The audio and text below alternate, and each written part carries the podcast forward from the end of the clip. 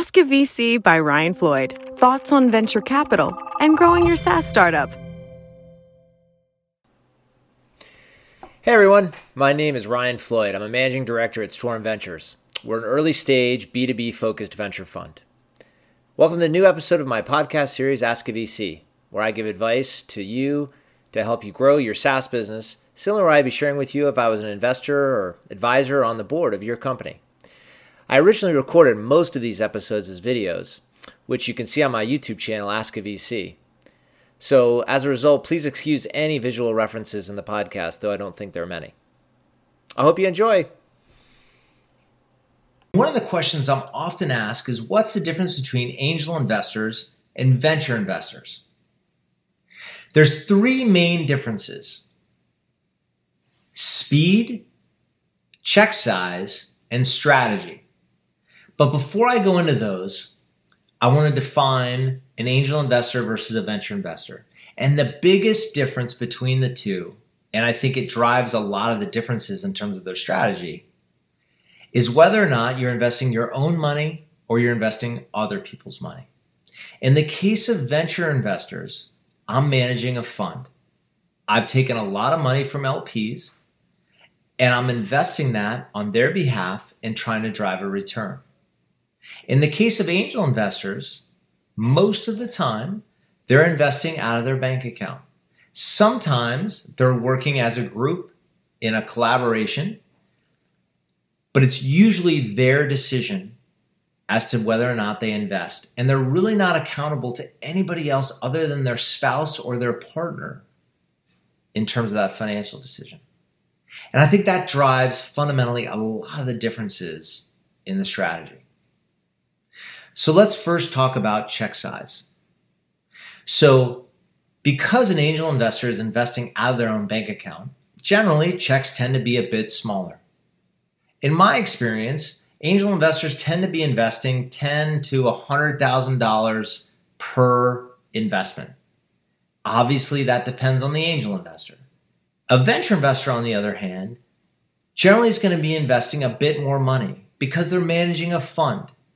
And that fund is going to have a certain size in order to support the team and the economics of a fund. And it's just really hard to manage a lot of very small checks. Now, what does that mean to you as a founder? That means if you're raising $250,000, raising from a venture fund might be tricky because they may not be interested in investing that small amount of money. An angel investor in that case might be a much better target. The flip side of that is if you're trying to raise 5 million, $50,000 checks is going to be very tough because it's just going to take a lot of them to get to the number you want to get to. The second difference is strategy. So, angel investors tend to focus on either individuals and people that they know, founders they know, or markets they're very familiar with. And that's understandable because it's not their day job, right? They're usually very focused on their job doing whatever they're doing. And so they want to be investing in people or markets they understand because venture is a very risky business. Venture investors, on the other hand, are investing in entrepreneurs all the time that they've never met before. That's certainly true in Storm's case. And we're investing in businesses that we're not super familiar with the markets either. What we're very confident about is two things. In the case of Storm, at least, one is B2B SaaS, and the second is go to market and how to make companies successful.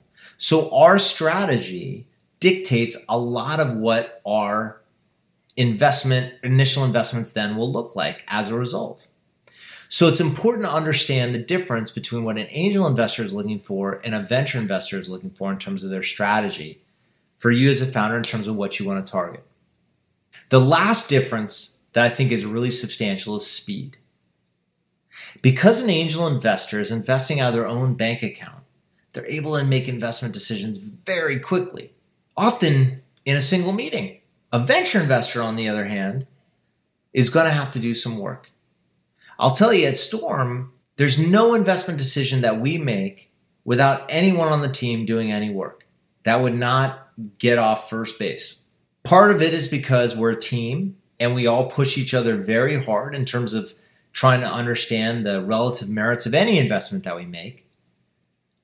And part of it is because we're managing other people's money and we need to do our work.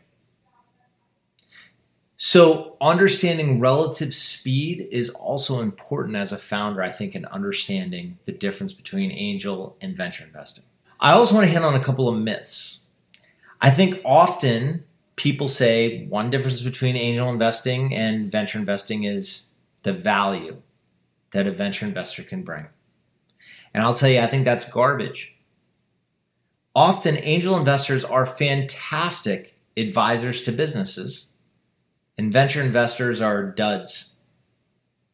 And sometimes venture investors are fantastic, and angel investors don't even return your emails. So it completely depends on the folks that you work with.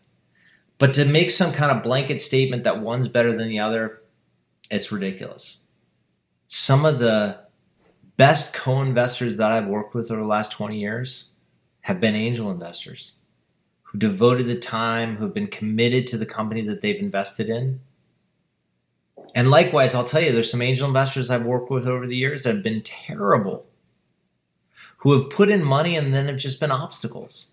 But the same is true on the venture side. You might think because a venture investor, their job is to invest and their career depends on your success, you might think that they're going to be the best.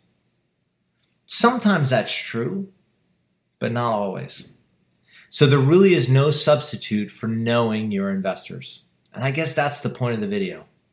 Know your investors, know who's putting money into your company, know that they have your best interests at heart, and things probably will work out.